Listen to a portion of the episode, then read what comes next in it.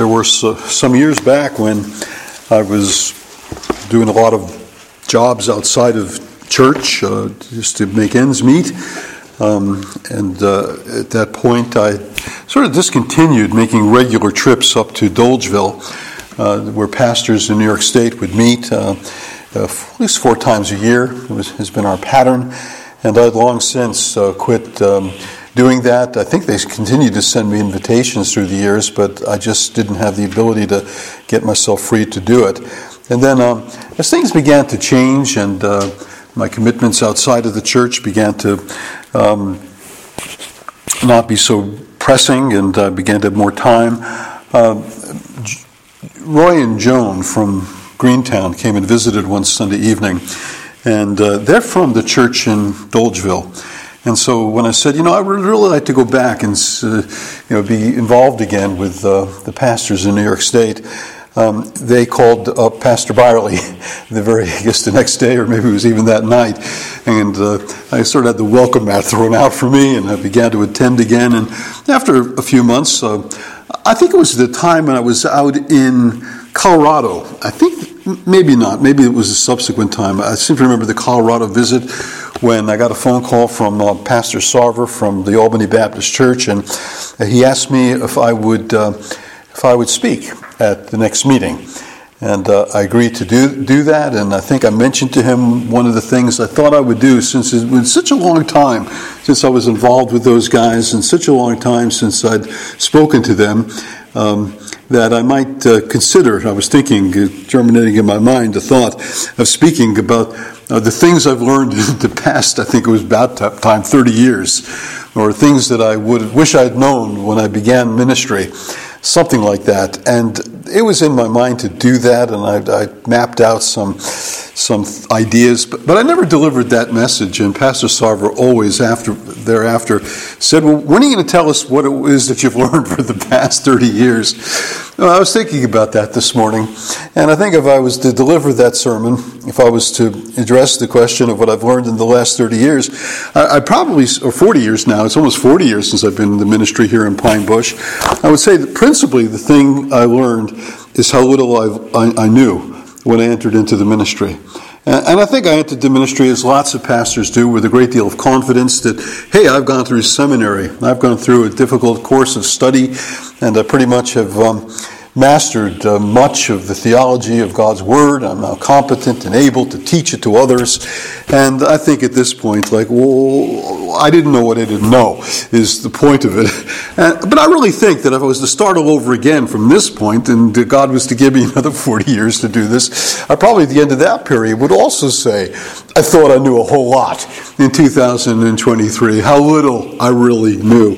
Because really, this whole matter of our serving God, or this whole matter of our Christian discipleship, this whole matter of our reading and studying the Word of God, um, always brings additional understandings, insights um, that um, just a passage of time and walking with the Lord uh, brings us to understand. And I'm going to say a little bit about that in the morning worship from the passage in John chapter 17 that uh, we're always growing in the, we never have full and comprehensive knowledge. And uh, what we don't know is far greater than what we do know, almost at any point in our walk with the Lord. So humility is the first thing that disciples ought to know. Um, you know, I think it was Augustine was asked the question, What is the greatest thing in the growth and grace? And his answer was, Humility, humility, humility, repeating it three times. I think that was also uh, something, I forgot who it was. Uh, you know, the real estate people say it's location, location, location. People in other areas wanting to emphasize, they repeated three things. Three things. Well, the same thing. But if you learn that, you really learn so much. And in Christian discipleship, humility is certainly uh, key, to, key and, and vital. And think of that with the study of the book of Romans. Just, uh, you know, I preached on it back in the day, uh, earlier in this uh, this millennium, in the early 2000s, I preached a series of messages. We're going through it again now. And I think that if you compare the two, um, it would be really greatly different because my understanding of God's Word has become greatly different. And in an appreciable way, the thing that I think is more different, at least consciously, as I come to the text of Scripture to study it, I'm really more concerned than I've ever been before of what does the Bible actually say what is the text actually telling us? What is really there? Because I think that's the, the, the, the, um, the temptation or just the thing that we do when we come to God's Word is we, we just assume that it says pretty much a little bit more or less of what we already know and believe. And so I'm not going to really come to God's Word and find it many surprises I'm going to come to God's Word and simply be confirmed in my own understanding of things. And that's even true with people that do a lot of study. You know, a lot of people think if you read a, read a lot of commentaries, you're really going to learn a lot. Well, that might be the true, true, but the point is that commentators tend to repeat what other commentators have said. They tend to learn from one another. Not that the exercise is a, a vain one, it's an important one because you're interacting with the history of interpretation. You're interacting what God's people, filled with the Holy Spirit in other ages, have thought about the text of Scripture. And you just assume they were wrestling too with the text of Scripture. But they're wrestling with the text of Scripture from their church doctrine, from their uh, living experience, the things that they are going through. And you really cannot whole, wholly extract uh, yourself as a student of God's Word from uh, your training, your education, your beliefs, your church teaching, the situation in life that you're passing through. All those things present themselves. But as situations in life tend to change, sometimes our insights into God's Word also um, changes. I think that's one of the reasons Luther thought that it was suffering that made you a real student of the Word of God. Plunged in the midst of st- suffering, you kind of relate to the experience of suffering the psalm writers experienced, and their lamentations become more understandable when you go through uh, your own uh, reasons for lamenting uh, before the Lord. Um, so, so much of that is true, um, but it's so important that when we do come to God's Word, we try to recognize our prejudices. We recognize our pre understandings. Well, things we, okay, I'm seeing that because, well, I've gone through a situation like that that I think is similar. But then the question is it really similar? Is what David is what David is going through now the same as what I'm going through, and really try to evaluate, really try, at least raise the question. And a lot of times one of the reasons we just get into a rut in biblical interpretation is that we don't ask the right questions. We just make assumptions. We just assume my situation, his situation is the same, and we never really raise the question. Well, really, is it? Let me think this through. Let me try to really understand David's situation and how it relates to. And you might find it's different. At least raise the question. So many, um, so much of learning, I, have come to think, is just asking better questions, and also do, being better readers just being better readers of the text, just coming to the text with more of an open mind that maybe you've been wrong, maybe you've not seen things as they really are. And the book of Romans is a real illustration of that. Uh, I mentioned some weeks back that people tend to approach Romans thinking they know what it is. It's uh, Paul's systematic theology. It's Paul's presentation of all, all, of the great truths of Scripture presented in a systematic way. You know, beginning with sin and then be, moving to grace and moving to uh, assurance and moving to the Spirit and uh, the law, moving to the Spirit. Well, not really. Not really. Paul is really not doing that. It's not that he doesn't discuss those things, but just not in that systematic way nor is it a manual for evangelism. It's another thing I've said that it often is construed as being. But it's also construed as being lots of other things. It's, uh, it's Paul's great polemic against Roman Catholicism. you read Luther and you think well, that's what it is. Well, of course, Luther's struggle was with Roman Catholicism, but Paul didn't know the church at Rome. It wasn't really a struggle against Roman Catholicism. Um, so, what, really, what is it? What is, the, what is the letter to the Romans? Well, I just told you what it is. It's a letter. It's a letter. And it's to the Romans, not the not the Roman Catholic Church. Again, Catholics would think, well, Paul wrote a letter to the Romans. That must make, it's the biggest letter in the New Testament. That must make Rome the principal city. It must make Rome the greatest church. And it must make Rome uh, the place that we're to look to for all our insights. Well, you know, the reality is, Paul writes this letter to Rome. He says nothing about anything like a pope or a Vatican or anything like the centrality of the uh, Roman Catholic system. No, it's a church at Rome. And it's a church that had a history. It's a church that had a history in that it was founded likely not by Paul, not by Peter, not by one of the apostles, but likely those that were in the city in Jerusalem when the day of Pentecost had come and the Spirit of God was given. We read in Acts chapter 2 that there were Jews from all parts of the empire that came, and they all had their dialects, they all had their languages that they spoke from the places they had come from, and that they heard the Word of God um, in not their language, uh, they, they, they, heard the word of God in the tongues that were spoken um, uh, in, in a way that was understandable to all the, the peoples uh, that were there. They heard the word of God um, in this matter of the miracle of, of the tongues. And there were people there from Rome, is the point I want to get at. Is that there were people there from Rome. So likely, the 3,000 souls that were saved on the day of Pentecost, there were people from Rome. They went back to Rome. Who were they? They were probably mostly Jews. There might have been a few God-fearers, the Gentiles that worshipped in the synagogue sprinkled in the midst of it. But largely, when the church at Rome began, it was largely a Jewish church. And then, in the course of time, we read in Acts chapter 18 that Aquila and Priscilla had lately come from Rome because the imperial decree uh, of, uh, of the Caesar was all the Jews needed to depart from Rome. Remember that? I think it was Tiberius that made that decree. All the Jews had to get out of Rome. And so Aquila and Priscilla came to um, uh, Corinth and met Paul, and they had the same trade. They worked together, founded a friendship, and they became uh, involved with the church at Corinth. But at this letter, they're back in Rome. Uh, they're back in Rome. Uh, because the Jews were permitted back at Rome. So, what probably happened? You probably had a church that was begun by Jewish people, Roman, uh, Greek uh, people. When the Jews were evicted from Rome, became the predominant leaders. They became the predominant people. Jews had to leave. Now Jews had come back. And does that cause problems? Well, you bet it caused problems. There's a great diversity of tastes and understandings and background and education and culture that were true of Jews versus the Greek peoples.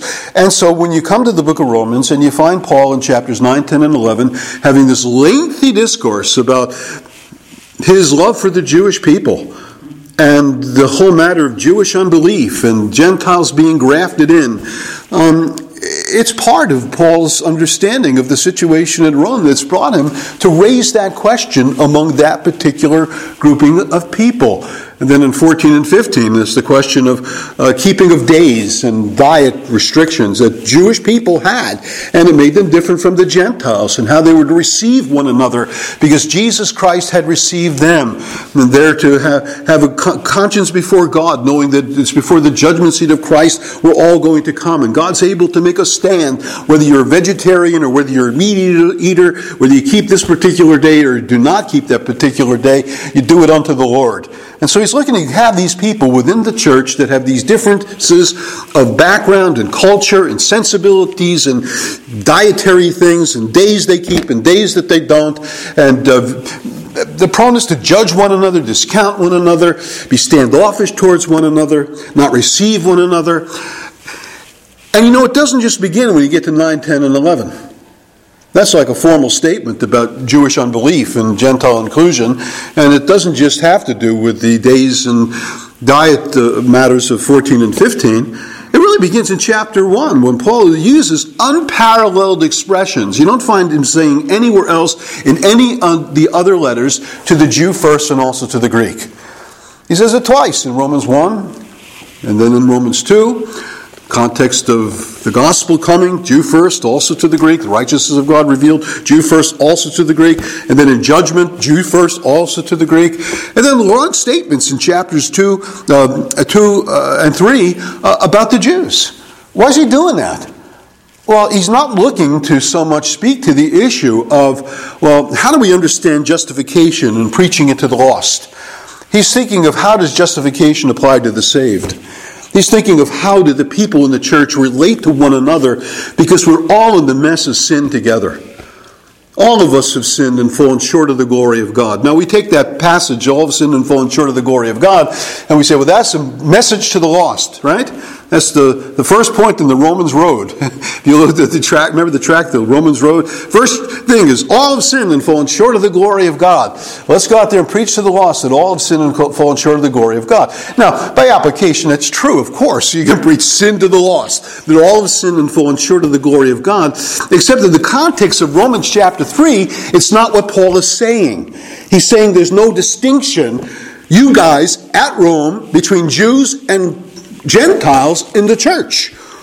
All of you are in the same mess. You've all sinned, fallen short of the glory of God. No one has a step above the other. No one can say, I'm, a, I, I'm, I'm more advantaged, I'm in better position. I'm... No, you can't do that. We're all in the same mess with regard to sin. And you know what the problem is viewing Romans 3 23 as a text mainly to unbelieving people to convict them of sin?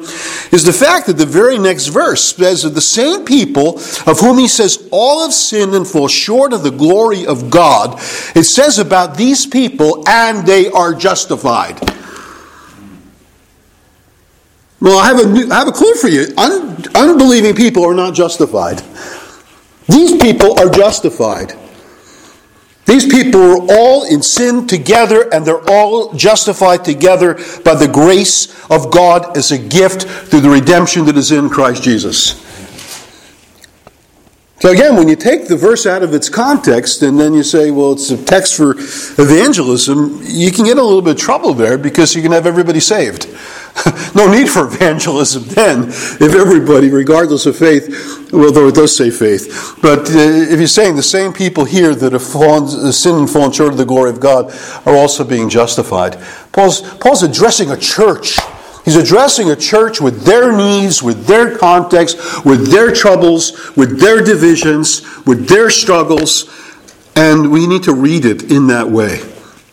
And then make application to ourselves, make application to evangelism, make application to worship, make application to everything else we need to make application to if the applications apply. But the first job we have as readers of the Bible is to say, what does it mean in the context in which it's found? Don't take it out of the context. Read it within the context. So we've been looking at the book of Romans. We've been looking at Paul addressing the Jews by name in chapter 2 and verse 17. He says, But if you call yourself a Jew, and you rely on the law, and you boast in God, and you have all these things that you think about yourself, because you're a Jew, and yet you, you, are so cocksure that you're this great person that's a guide to the blind, a light to those that are in darkness, an instructor of the foolish, a teacher of children. All these things, this is how you see yourself. And yet you dishonor God in your disobedience. What's that boast all about? It's a vain boast. The name of God is blasphemed among the Gentiles because of you. Paul says in quoting the book of Isaiah. And then he tells them that this matter of circumcision is of value if you're a keeper of the law.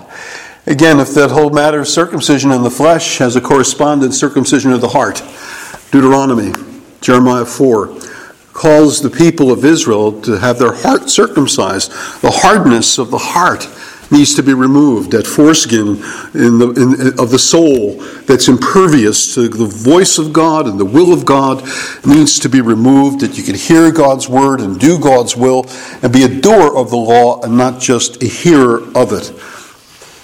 And Paul says that then circumcision is of value. And true uh, identity of a circumcised person can be true of a Gentile who keeps God's law. And we saw in Philippians chapter 3, that's how Paul really defines the church, that we are the circumcision. So wait a minute, wait a minute, I'm a Gentile. How am I the circumcision? Well, because of the operation of the Spirit of God in your heart. It's made you one who praises God from the heart. It's made you a keeper of God's law. You have an internal working of God's grace, which is what circumcision points to. Circumcision was meant to point to the inner reality of the circumcision of the heart. It points to the need for regeneration. And so a Gentile can be one who is truly circumcised. Verse 29 of chapter 2 ends, But a Jew is one inwardly, circumcision a matter of the heart, by the Spirit, not by the letter. His praise is not from man, but from God. And that's where he leaves us in chapter 2. And again, I think what Paul's trying to do, he's trying to humble the proud Jew who thinks he has a step up on everyone else in the church because of his Jewish background. I'm a better Christian because I'm a Jew, I have Jewish training. And, uh, you know, so he wants to level that. He also wants to make it clear to the Gentile that Jews are not to be hated and despised. They have a great deal to offer because of their history, because of the way God has dealt with them in their history. You owe your spiritual blessings to Jerusalem. That's what he's going to go on in chapter 15 to say as the reason why they ought to be very liberal with their offering to the needy saints in Jerusalem, because you got your spiritual blessings from them. You didn't get it from your Greek background. You didn't get it from your Greek philosophers. You got the blessings of the gospel from Jerusalem. So if you got their spiritual blessings, you can give them your carnal blessings, your material blessings. That's Paul's argument. He's looking to quell the, the, the, the bitterness and the, the rancor, the, the, the, the divisions that are present between Jew and Gentile that have risen in the church at Rome. And so then it's uh, well understood why Paul's doing this balancing act of going back and forth between Jewish um, uh, humbling, humbling them in, in their pride, but also praising them for their virtues and for the good that they do bring to the church. That's for the sake of the Gentiles needing to hear that as well. So, uh, again, the whole picture ultimately is we're all leveled. We're all leveled. Leveled in sin, leveled in grace. No one has a step above the other. Y'all with me? But the question of chapter 3 and verse 1 is then, if circumcision is just a matter of the heart, and anyone could get it, you don't have to be a Jew, if it's nothing to do with external uh, uh, privileges and benefits uh, that you got because you're a Jew, what advantage has the Jew? What advantage has the Jew? What, is, is there such a thing as advantage that the Jew has? What value is there a circumcision? Is the question. Is this all meaningless? I mean, circumcision was appointed by God. In the Abrahamic covenant, it was something that was required of every Jewish male. Um, what advantage has the Jew? And his answer is much in every way. And that's surprising because you would think that that's not Paul's answer. And yet, Paul says there is advantage much in every way. And then it's interesting. He says, to begin with, here's the advantage. But he doesn't say, and then, and then, and then. Just to begin with, he makes a statement. The statement is, the Jews were entrusted with the oracles of God. We'll, t- we'll, deal with that in a minute. But you're expecting much in every way. He's going to say something more than just one thing. If it's much in every way, he's going to say a bunch of things, is, is matters of advantage. We didn't say it in chapter 3, but that doesn't mean he doesn't say it. He's, who knows where he says it? He says it in this letter, but it's not in chapter 3. Anybody know? It's in chapter 9. It's in chapter 9. Look at chapter 9. In the beginning, this, these three chapters having to do with the people of Israel and the Gentiles, Gentile inclusion he addresses this uh, quite, quite, quite, at length, and he begins by saying, I speak the truth in Christ, I'm not lying, my conscience bears me witness in the Holy Spirit. I have great sorrow, not anger, not bitterness, not loathing. I have great sorrow and unceasing anguish in my heart, for I could wish that I myself were accursed and cut off from Christ. Paul says, I'd be willing to be damned if it meant the salvation of these other people. And you say, how in the world can anybody say that? Well, I guess somebody who follows the Lamb, who went to the cross, died for our sins, says, I'd be willing to die for others. I'd be willing to perish for others. If Jesus experienced the anguish of hell for the sake of those for whom he came to die, I'd be willing to suffer the anguish. Love brings you there. Greater love is no man than this that a man gives his life for his friend. It's love that moves him here. His love for his nation, his love for his people. Uh, chapter 10 and verse 1 Brothers, my heart's desire and prayer to God for them is that they may be saved. I have great sorrow, unceasing anguish in my heart. For I could wish that I myself were accursed and cut off from Christ for the sake of my brothers, my kinsmen, according to the flesh. And you know what he does? He gives seven statements of the benefits they had prior to the coming of Jesus. Seven things that were true of them, just as Old Testament people. Old Testament people.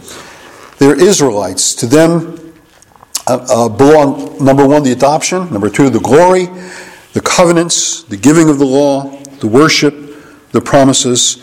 To them belong the patriarchs. And he also says, from their race, according to the flesh, is the Messiah. The Messiah comes through the Jewish people. What advantage is there to be a Jew? Most much in every way. Much in every way. Give the full picture. To them belong the adoption, the glory. That's the glory of God's presence in the temple, the Shekinah, the covenants, the Abrahamic covenant, the Mosaic covenant, the Davidic covenant, the giving of the law, the worship, the promises, the patriarchs. Through them, Messiah has come into the world. Well, Paul's kind of summarizes that in a sense when, when he says, I mean, all that stuff that we read about the adoption, the glory, the covenants, all that is stuff you find in, in what? Where do you find that? Where? Deuteronomy? No, no. Again, when you ask a question in Sunday school, basically there's two answers. It's either Jesus or the Bible. In this case, it's the Bible. You, you find it in the Bible, right? It's in the Bible. You learn that they had the glory and the covenants. Deuteronomy, yeah, sure, but other places as well. It's in the Bible. Those things are revealed. And so Paul says to them were entrusted the oracles of God. They were given a stewardship over the oracles of God. And if you have a loathing in your heart towards Jews and you think that they are just, uh, the world would be better without them, and the horrible thing is there are people, and people that call themselves Christians, that have attitudes like that. They view Jewish people in that way. You have no other interest in the Jews and uh, understanding what, how much you owe them, they were the stewards that preserved the Word of God. They were entrusted with the oracles of God. And when you really think about it, it's an amazing thing that we have the Old Testament scriptures. It's an astounding thing that you have the Old Testament scriptures. We just don't have, I mean, we have some writings of, uh, from uh, Mesopotamia, from Canaan, that survive to this day, but really none of them were revered like these writings were. I mean, it's the oldest book that's been constantly studied, read, uh, providing a framework for a culture. Um, and it's the Jews that preserved it, preserved the knowledge of the God of Israel preserve the hope of the coming of the Messiah. Uh, really, Christianity would not exist were not for the way in which the Jews, being entrusted with the oracles of God, faithfully carried out that trust in preserving God's word.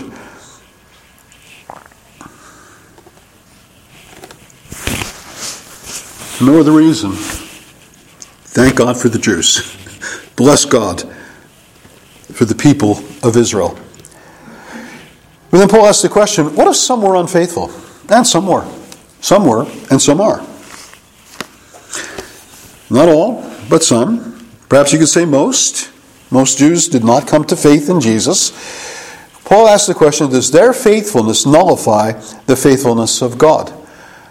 Again, the oracles of God tell us that uh, God's promises were to Israel. And um, they did not believe. God was faithful to them, but they were faithless before God. And the reality is that the Old Testament scriptures don't don't um, paint the picture in colors that are flattering. it paints the accurate pictures that the Jews, right from the beginning, were grumblers, complainers, stiff of neck, hard of heart. They made the golden calf. They, they failed in their calling again and again and again and again. Read the book of Judges if you have any questions about that.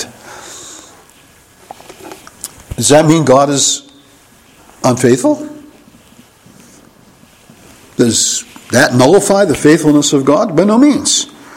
Let God be true, though everyone were a liar. And as it is written, and he quotes David in Psalm 51, that you may be justified in your words and prevail when you, judge, when you are judged. And remember the background. We'll turn to Psalm 51 for a minute, and let's just look at the context in which that's found.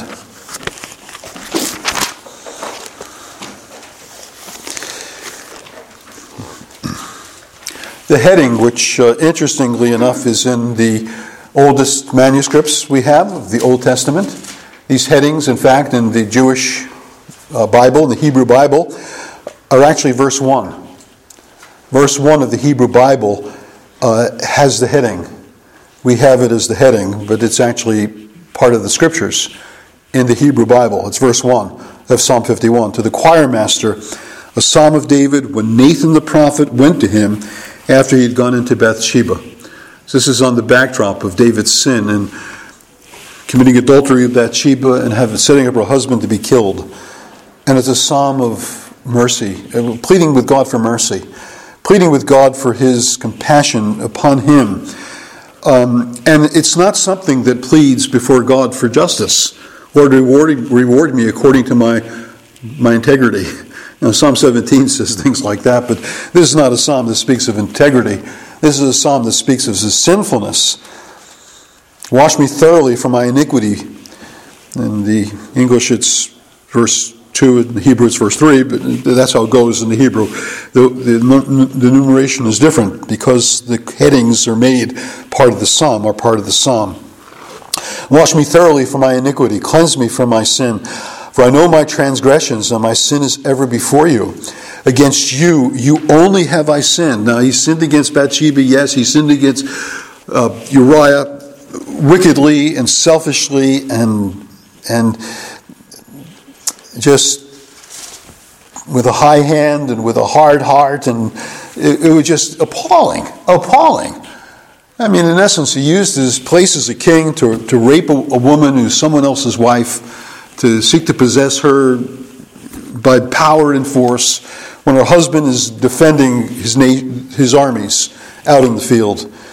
He tries to set up uh, Uriah as the one who's the father of this child who's now conceived, but uh, that not working, he sets him up to die in, uh, in, in the war. And yet he says, Against you, Lord, you only have I sinned and done what is evil in your sight. As horrible as it was what he did to Bathsheba, as awful as what it was that he did to Uriah, he sees that principally in the midst of all of his transgressions against human beings, he's transgressed against the God of the covenant. He's transgressed against his God. And then Paul says, I'm sorry, uh, uh, David says that it, it, this transgression that's a high hand and with a, a, a, a hard, a hard heart against the living God is, is that he acknowledges that you may be justified in your words and blameless in your judgment. In other words, that's, those are the words that Paul quotes in Romans chapter 3. In other words, I'm not in any position to bargain. I'm not in any position to dictate to you, Lord, what the ramifications of my sin should be. You're free to do with me as you will because I have no rights in this matter. I, I can't come before you and plead with you as Job did. I'm innocent. My hands are clean. My heart is pure. My heart's not clean. My hands are not clean. And Lord, what you, what you do in the face of that, I, I, can't argue with. I can't, I'm not in a position to, to bargain. And so if you say the child's going to die, the child's going to die. If you say there's going to be war and conflict within my family, well, what am I going to do? Whatever you bring, Lord, you are right to bring. And something of that attitude of, of, a, of a humbled, contrite heart, recognizing the reality of a sin, uh, that probably informed Dave, David's life from that point forward. Uh, when he fled Jerusalem at the rebellion of Absalom, I remember there was that guy Shimei that came and began to curse him. And his attitude was simply, The Lord has sent him. He just endured it. He just put up with it. He says, Lord, whatever, whatever you bring from this point forward, I'm not in a position where I can say I don't deserve it. I'm not in a position to say that I can bargain with you for something better, what you were pleased to do, I fully deserve, is basically what he's saying. And Paul uh, takes up those words. Whatever God does, he's right to do. You're justified in your words. You prevail when you are, are judged. So, again, our sins declare the faithfulness and, and righteousness of God. The, you know, you hear people today, they, they say, well, I became a Christian, and but God didn't keep the deal with me. I thought the deal was I become a Christian, and that means you know, my wife is going to be a great wife, my kids are going to be great kids, my job's going to be a great job. I'm going to go from one great thing to another great thing. And the world does not work that way. And the Christian experience does not bring those, those things. God says the only thing I promise is to be with you in the midst of the troubles and the trials and the difficulties and the disappointments that life definitely will bring. Count on it.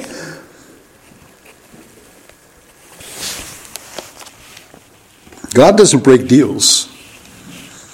God rules in wisdom and righteousness and in sovereign justice over a fallen world.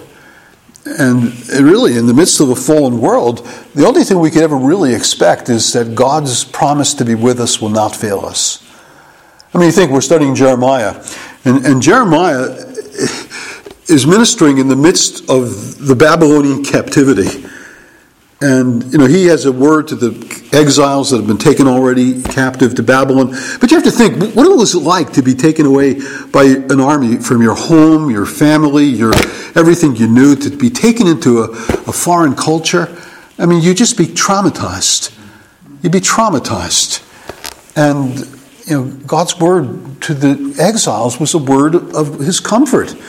To, settle down there and, plant, you know, take a wife, plant a vineyard, build your houses, um, and, and, and God will prosper you in that place. It's not a promise to bring you home.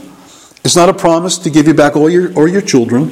It's a promise in the midst of the trauma to be with you and, and to restore a future for you, to give a hope to you in the midst of trauma. But don't take the trauma away. It doesn't take the, the devastation away. Uh, and then, of course, Jeremiah himself just experiences one trauma after another trauma after another trauma. He doesn't even get to go to Babylon. He gets to go to the places he's telling the people they're not to go. They take him away into Egypt. You know, what Jeremiah must have felt. And of course, he's the weeping prophet. And you know, early throughout his the book, there's the, the note of complaint and the note of, you know, Lord, you, you set me up. You, you know, he even feels God's been unfaithful, but God's not been unfaithful. And that's the realization God's people need to come to. That in the midst of a fallen world, um, we're all under sin, and being all under sin, how God deals with us is always in ways of righteousness and justice. And then Paul looks to turn that around, or at least he raises the question in verse 5 but if, if this is true, if our sins prove that, that, that, God is faithful, that um, God is always true, that his words of judgment are always right. I mean, you think of the unfaithful Israelites. Um, I mean, the reality is that those promises were always conditioned upon faith and faithfulness. The covenant God made with the Israelites at Mount Sinai said, If you take my word and do it. But they didn't take God's word to do it. They presumed upon temple, they presumed upon privilege, they presumed upon their ancestry. We have Abraham as our father. They were still doing it in Jesus' time. And um, that just simply won't wash. God is faithful. If our unrighteousness, he then raises the question, serves to show the righteousness of God. In other words, if I've sinned and I suffer for it, well, look, God is displayed as being righteous in the light of it. But then, ought not God to be pleased with me? I've allowed his righteousness to be revealed. I've really put it on full display. That God needs to lighten up. God must not be inflicting wrath on us. And Paul says, I speak in a human way. In other words, if everything turns out to show forth the, the glory of God and the, the attributes of God, well, how then could God uh, act in a way of inflicting wrath? How can he prove, uh, how can he do what, he, what says in Romans 1 he does in wrath? He gives them up. He gives them up. How can he do what he's said to do in the day, the day of wrath, uh, bringing anguish and affliction upon transgressors? Paul says, well, by no means. How, how then could God judge the world? God will judge the world. He says, if through my lie God's truth abounds to his glory, why am I still being condemned as a sinner? Hey, I'm glorifying God. I'm serving God. No, no, no, no. The fact that God in his sovereignty and in his wisdom turns human evil out for good, turns human evil out to display his, his, his attributes of righteousness, that doesn't justify your transgression. In other words, we cannot be relieved of our responsibility because God's sovereign. Divine sovereignty does not rule out human responsibility. We are responsible to serve God. We're responsible to obey God. We're responsible to please God. Even if in His sovereign wisdom He turns out our evil for good.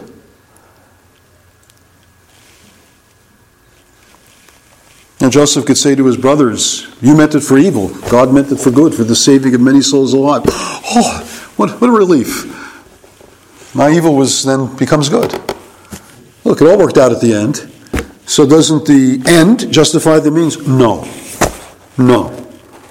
The end does not justify the means. Because God brings about a gracious end and a good end doesn't justify the means of hating your brother, of casting him into a pit selling him to the Midianites. Doesn't justify it at all.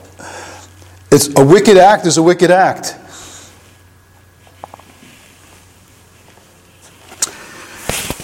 Then Paul addresses, and why not do evil that good may come? The end justifies the means. As some people slanderously charge us with saying, you preach the gospel in the world, and people are going to say that. When you present a sovereign God, or that um, in the midst of human sin, God works out or turns all things for the good to those who love Him, to those who are called according to His purpose. That even in the midst of the, the worst sins of humanity, that grace is offered.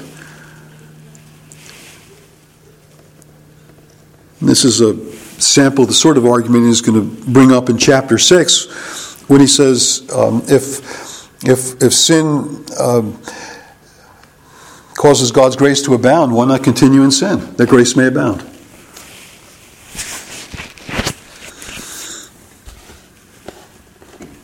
Simply because we're responsible for, before God to obey Him.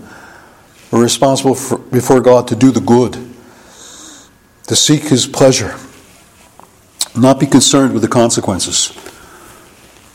Leave the consequences to God. Just go and do what you're told. Just go and do Seek, seek faithfulness. Seek to be faithful uh, before Him.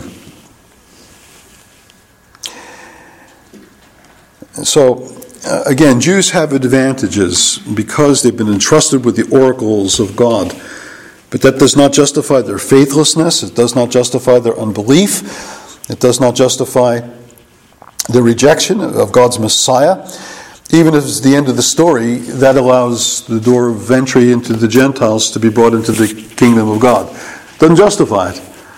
Unbelief is unbelief. And so then Paul draws the conclusion what then? What then? What's the conclusion of all this? Are we, Jews, any better off? Well, again, I think to ask the question, are, are we better off, is, is different than the question of advantage. The Jews had an advantage. They're custodians of the law.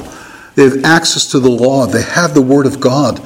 That should have led them to the knowledge of Christ. You search the scriptures, for in them you have you think you have eternal life. These are they that testify of me, and you will not come to me that you might have life. In other words, God's put the means in your hands. God's put the, the living water before you. But, but uh, he's, he's not going to force you to drink it. he invites you to drink it. He beckons you to drink it. I think even as good Calvinists, we say the offer is given, but that doesn't mean that God dunks your head into the water. No. I know by the mysterious operation of the Spirit, He calls. I know that. I know that. I know He's the one that regenerates. I know that. By knowing the proclamation of the message of the gospel, this is not this is not something that He compels us to do. It's something He invites us to do. He says, Come and eat, come and drink, come and receive. And their unbelief is their own guilt. So, though they have advantages in terms of the means being placed in their hands, are they really any better off? Well, at the end of the day, no. Because we've already charged that all, both Jews and Greeks, are under sin. So, at least with reference to the whole question of our culpability before God for our sin, our bondage in our sin, our, our, our, our, the darkness of our minds and hearts because of sin, we all start from the same place. Every human being starts from the same place. I think David acknowledged that. It says he was conceived in sin he was brought forth in iniquity. They were part of a fallen race. we all start in the same place. We've already charged that all, both Jews and Greeks, are under sin. The Jews violate the law that God placed in their hands and made them custodians over. They didn't keep it. The Gentiles, they violate the law of, their, of, of the work of the law written in their hearts, their conscience bearing witness. They too are under sin. And then Paul gives what we call a catena. Remember the word catena? A catena who can tell me what the, a catena is? Bible or Jesus? Hmm? The Bible or Jesus? Bible or Jesus, I'm sorry. In this case, it's neither. it's a literary device in which you take the testimonies of the Old Testament and you put them together one after another, after another, after another. So, what do you have here? I don't remember how many are here. I think there might be 10 actual witnesses that Paul gives in verse, uh, in verse uh, 10 to verse uh, 18. There's, there's, there's, quite a number of them. And you see the list of quotations that some of your Bibles will give you as to where these are found. Um, There's none righteous, no, not one. That's Psalm 14. There is none who understands. Psalm 53, I have here. There's no one seeks for God. That's uh, Psalm 5. That's what I have here, Psalm 5. Um, all turned aside, together become unworthless. Uh, Psalm 140. None does good, no, not one. That's uh, Psalm. I think I have 107, but uh, maybe that's the throat is an open sepulchre. You have the throat is an open sepulchre. They use their tongues to deceive. Venom of asps is under their lips. Their mouth is full of curses and bitterness. Their feet are swift to shed blood, and the paths are ruin and misery. The way of peace have they not known. There's no fear of God before their eyes. We don't have really time to look up these verses. Um, we might do a little bit of that next week because I think I remember that in the past, when I've studied this out, I came to the conclusion that the passages of the Old Testament that address these issues, at some points, were talking about the covenant keepers of the people, people of Israel and then the people that were not. And so I think Jews and Gentiles are both reflected on in each of these passages. And I think that that's part of Paul's selection of the passages that he takes and cites is that in the original in the context of the Old Testament, some of them refer to the conduct of Jews, some of them refer to the conduct of Gentiles. What's he looking to do? He's looking to say they're both under sin. And this is demonstrated by the Old Testament. For it is written, for it is written. When you take seriously what these texts of Scripture says, we realize they're all under sin, both Jews and Greeks, are under sin. As it is written, these ten verses teach it that both Jews and Greeks, both Jews and Gentiles, are all under sin. And then Paul makes the conclusion, verses 19 to 20. We know that whatever the law says, it speaks to those that are under the law. Under the law means a Jew, so that every mouth may be stopped and the whole world may be held accountable to God. Now, there's a sense in which the law speaks to the Gentile in terms of the law written in their hearts, the work of the law that's written in their hearts. So maybe it's in that sense why all people, the whole world, not just the Jew, uh, so there's a sense in which under the law can refer to a Gentile by implication because they're not, not that they have the law, but they have the work of the law, that moral sense that God has placed within human nature. And the point of it all is that all arguments cease at that point. You don't argue with God in the face of the knowledge of your. I mean, what do you know? You're blind. Sin's blinded you. You think you know something? You really know nothing. You have no argument to give. How do you justify your sins? How do you. I mean, how does David justify what he did to Bathsheba? How does he justify what he did to Uriah? How any of us really justify the things that we've done, the way we've treated our loved ones, the way we've treated our children? No, that's not to say we're not great fathers and mothers. It's not to say we're not adequate in the way we've dealt with our, our, our spouses. But in the midst of all the good stuff, there's enough stuff you can look to that just makes you plumb old ashamed before you even start to declare the merits that you have as a father, as a mother, as a worker, as you know, just a citizen, just uh, someone in the church. I think as a pastor. I don't want God to judge me on the basis of my performance as a pastor. There's just too many times I've just I'm, i hang my head. I shouldn't have acted that way. Shouldn't have responded that way. Shouldn't have said those things. Sins of commission, sins of omission, they all come up to haunt us. If we're going to uh, try to get ourselves justified by uh, looking at our lives before the standard of the law, that's, that's ridiculous. Every mouth has to just shut up at that point. Nothing to say. There's nothing to say. Your Honor, Your Honor. I want to admit this in my defense. Nothing to admit in your defense. The whole world is accountable to God, and no one has an argument to make.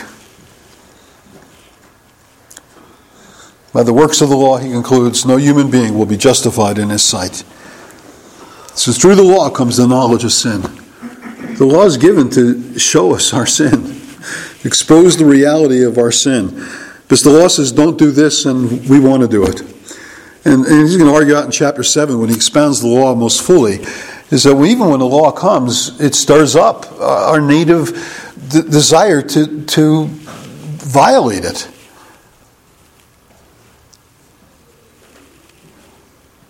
If I put up a sign and say, don't walk on the grass, you know the people are going to walk by and they're going to walk on the grass. These people that are just going to defy it. I had some guy that came into the parking lot the other day, and he was just look. He thought I don't know. He thought it was the Bonneville Salt Flats or whatever. But he thought he was going to just race his car back and forth through here. You see some of the marks that he left out there. And I, I just looked out there and I said, you know, you, shouldn't be doing that here. This is a church. He looked at me. He says, "Hi, bye." Yeah, right. Nice guy. I'm thinking, should I put it on the sign say, you know, don't don't race. Don't, don't, don't, don't you think this is a raceway? No, because I put it out there and people are going to think it's a raceway. They're just going to defy it just out of the naughtiness of the human heart. That's just uh, how we're, t- what we're, you know, the tendency of the human heart is. And, and, and so the law exposes the reality of our sinful hearts. It exposes the tendency um, to do the contrary and the reality that we've done the contrary. We violated the law, and hence there's no way that we can come before God with our arguments. And so that's the point that Paul does uh, brings. He brings everyone in the church to recognize none of us have anything to boast in in ourselves. We have nothing to boast in that we're better than others. We are Jews, we have the law, you're Gentiles, you don't. Uh, you Jews, you've dishonored God and blaspheming, yes, but you're also those that have, you know, been trusted with the oracles of God. So you can't be hating on one another. You have to respect one another, regard one another, because we're all in the same boat. We're all in the same boat. We're all under sin. And then grace comes, and also we're in the same boat in the way God brings us out of, out of sin. And that's, that's for next week. Well, I've gone past my time. Thank you for your patience. Let's commit our thoughts to the Lord in prayer. Father, we're thankful for this time to consider your word, and we're thankful for its riches. We're thankful that it probes deeply the thoughts and recesses of our hearts. And we're thankful also, Lord, that it leads us to Jesus. It leads us to see the fullness of your grace and salvation and the one you sent from the glory he had with you from the foundation of the world to, to bear away our sin and our shame, uh, to bring us who are lawbreakers to be made right in your sight, to, be, to bring us to the place where we know there's no condemnation to those that are in Christ Jesus, and there's no separation from the love of God which is in Christ Jesus our Lord. So we pray that within our own assembly, we would be rid of attitudes that view ourselves as better than others uh, because we maybe have had more education or we've had better training or we've been in better churches or we've had better past experiences or whatever we think it is that makes us to have a step above another. He'll humble us before you, humble us under your mighty hand that you would lift us up, humble us before one another. Help us to walk in humility. As students of your word and as Christians that walk together with one heart and with one spirit, striving for the faith of the gospel, help us, Lord, to, um, uh, out of the, the realization of uh, the, our grounds for true humility, to have true unity, to have true oneness in the Lord Jesus. Teach us these things, give us understanding in them as we ask this in Jesus' name. Amen.